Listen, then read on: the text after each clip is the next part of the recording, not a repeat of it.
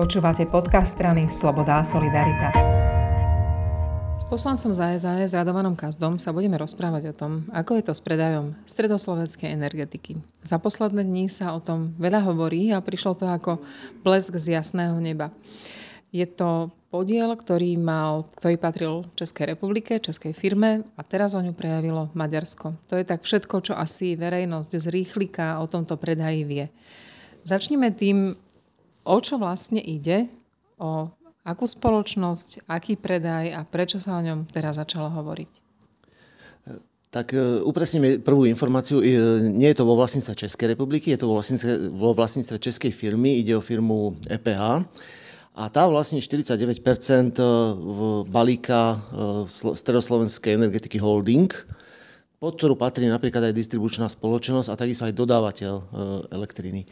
A Vlastne táto spoločnosť oznámila e, ministerstvu hospodárstva, ako, ktorý zastupuje väčšinového akcionára, že má záujem predať túto, tento svoj podiel 49-percentný a oznámila tiež, že mala nejaké prvé rokovania, že sa e, že prejavila záujem, e, vlastne prejavili záujem tri firmy. Z toho jedna je česká ČEZ, to je firma, ktorá má väčšinou, väčšinovo štátneho vlastníka druhou je nemecký E.ON a treťou je práve e, maďarská štátna firma MVM. A to vzbudilo tú veľkú pozornosť, lebo práve e, podľa medializovaných informácií táto e, spoločnosť MVM ponúka najvyššiu sumu, teda mala by byť takým najvážnejším záujemcom.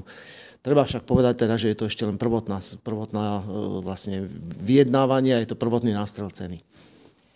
Čo vzbudilo pozornosť je, že ide o maďarskú firmu, ale aj to, že ide o štátnu firmu a to je asi niečo, čo ekonomickí liberáli považujú za podstatnú informáciu. Lebo zatiaľ, čo doteraz súkromná firma Česká sa starala spoločnosť SSE, tak e, v prípade štátnej firmy z Maďarska alebo odkiaľkoľvek na svete by to bolo, to až také jasné nie je.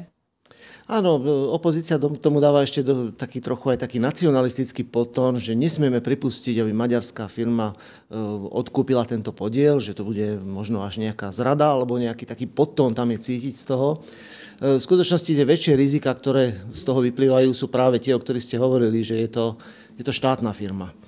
A ako vieme veľmi dobre, e, keď štát riadi takéto veľmi veľké firmy, tak je tam oveľa vyššie riziko, že budú E, tú firmu nespravovať dobre, že ju budú spravovať zle.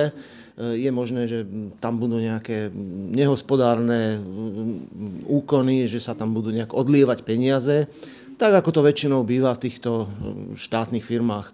A ako sme konec koncov videli aj na Slovensku, keď vláda Roberta Fica ovládala slovenské teplárne, ovládala, ich manažment ovládal slovenský plinársky priemysel a tieto firmy sa dostávali do naozaj podozrivo zlých čísiel, nazvime to. Nehovorím, že boli stratové, slovenský plinársky priemysel hasil svoje zlé čísla práve tým, že mal e, podiel v, v podnikoch ako je Eustream alebo SPP Distribúcia, ktoré sú ovládané práve manažmentom súkromným. Takže tým si hasili tie zlé čísla. Ale naozaj toto, toto riziko tu je, že pokiaľ by sa e, dostala pod manažerskú kontrolu E, takejto veľkej maďarskej firmy, tak by mohli vzniknúť takéto problémy.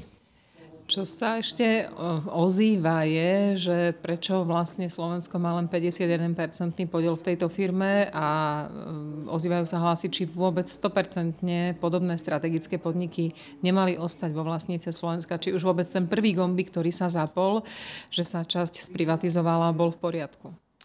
Tento gombík je kritizovaný už 20 rokov od e, privatizácie, ktorá nastala ešte za Zurindovej vlády. Ja naopak som obhajcom tohto kroku, pretože on bol naozaj racionálne motivovaný. E, ten bol motivovaný tým, že Slovensko si ponecháva 51%, teda väčšinu akcií v tej firme, ale ten súkromný investor, ktorému odpredáme 49% akcií, bude mať tento balík a zároveň manažerskú kontrolu. A tým, tým pádom je zabezpečené, že e, Slovensko so svojím manažmentom štátnych byrokratických úradníkov nebude zasahovať do, naozaj do takej trhovej súťaže a že tie firmy budú fungovať dobre. Nejde teda o rozpredávanie, o rozdávanie a, a, a už vôbec nie o nejaké nehospodárne nakladanie s peniazmi slovenských daňových poplatníkov. Skúsme to uzavrieť tým, že vravíme, že celé je to ešte len na začiatku a ako by sa to časovo teraz malo vyvíjať. Je to stále ešte len na začiatku. To, bola to iba vlastne prvotná informácia. Mal by nastať teraz nejaký, e, nejaký právny audit e, tých spoločností, ktoré prejavujú záujem o toto. Slovensko môže využiť aj novelu zákona o kritickej infraštruktúre. Tiež to však treba ešte preskúmať, či pod tento zákon patrí aj tento prípad a v prípade, že áno, tak potom e, vlastne tú finálnu transakciu by musela schváliť potom e, vláda. Takže toto boli zatiaľ ešte len prvý krok, e, treba prvá prvotná informácia a uvidíme, čo bude ďalej.